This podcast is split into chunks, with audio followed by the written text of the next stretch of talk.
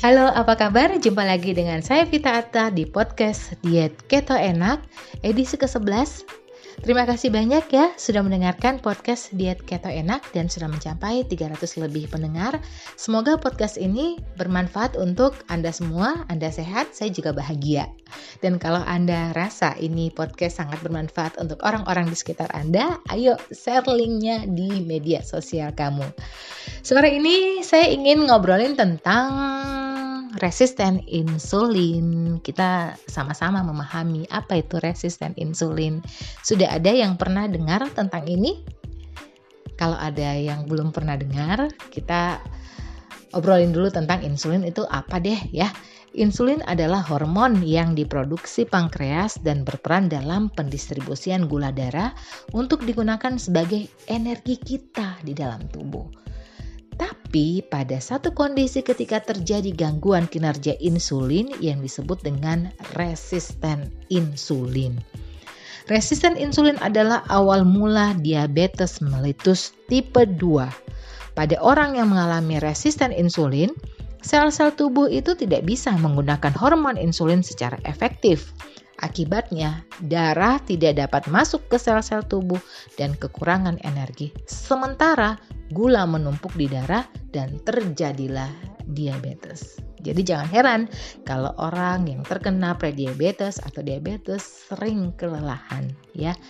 Namun, resisten insulin belum bisa disebut diabetes karena biasanya dokter menyebut kondisi tersebut sebagai prediabetes. Prediabetes adalah salah satu kondisi saat gula darah sudah di atas ambang normal, tapi belum cukup tinggi ya untuk dikatakan sebagai diabetes. Resisten insulin adalah kondisi ketika insulin tidak bekerja efektif sehingga kadar gula darah meningkat. Nah, sel-sel tubuh gagal menyerap gula yang penting untuk sumber energi. Kondisi prediabetes akan meningkatkan resiko diabetes tipe 2. Dan suatu saat kalau Anda nakal, masih banyak mengkonsumsi karbo berlebih, manis-manis, dan tidak melakukan intervensi, prediabetes pasti berkembang menjadi diabetes tipe 2. Nah, orang yang sudah memasuki kondisi prediabetes pankreas berusaha bekerja lebih keras memproduksi insulin yang cukup untuk mengatasi resisten tubuh dan menjaga kadar gula darah agar normal. Tapi lama-kelamaan kan kemampuan pankreas juga lelah dan mulai tidak mampu memproduksi insulin sehingga berkembanglah diabetes tipe 2. Jadi resisten insulin adalah faktor resiko utama dari diabetes tipe 2. Resisten insulin biasanya tidak menunjukkan gejala sampai sudah mencapai diabetes. Menurut ahli, 90% orang yang prediabetes tidak menyadari kondisi mereka.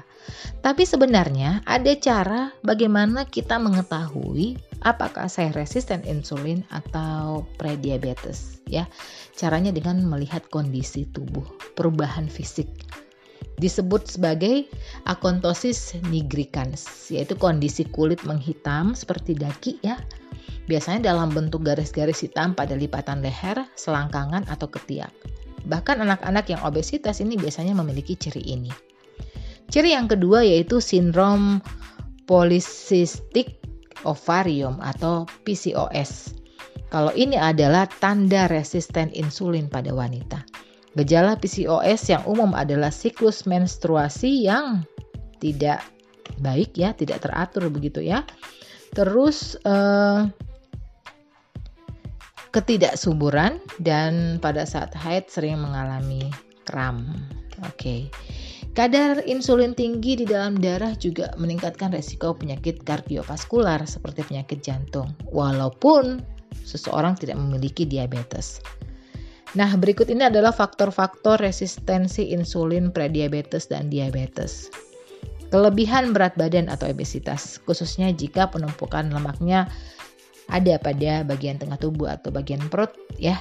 Gaya hidup yang kurang aktif, merokok, gangguan tidur dan tekanan darah tinggi. Nah, supaya Anda tidak mengalami resistensi insulin, perlu Anda tahu normalnya kadar gula darah itu 100 mg per dl atau kira-kira 1 sendok teh gula pasir yang dilarutkan di satu setengah galon darah. Ya, kayaknya seperti itulah gambarannya ya. Nah, untuk mengatasinya, usahakan menekan sekecil mungkin konsumsi karbohidrat dan eliminasi konsumsi gula.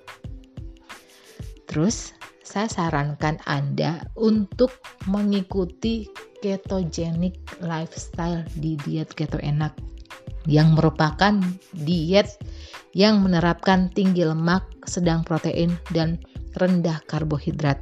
Ini menjadi pilihan terbaik untuk Anda semua yang ingin mencegah ataupun menjadi solusi bagi Anda yang telah menderita diabetes dan penyakit turunannya. Kami di diet keto enak ini menerapkan prinsip-prinsip diet ketogenik dalam koridor yang aman dan sehat. Menjaga keseimbangan gizi, ada tahap-tahapannya. Tidak setiap hari katanya makan uh, lemak terus kalau keto. Enggak. Kami atur pola makan Anda. Kami berusaha supaya gizinya seimbang pemenuhan akan lemak, protein, rendah karbo, dan pasti ada tambahan mikronutrien. Ini sangat dijaga supaya tubuh tetap bekerja maksimal. Oke, itu saya penjelasan saya di episode ke-11 ini dan semoga bermanfaat. Jangan lupa follow podcastnya kita, follow Instagram juga di @diet_keto_enak. Kalau butuh informasi atau konsultasi langsung WhatsApp saja di 081818943318. Terima kasih dan sampai jumpa. Bye bye.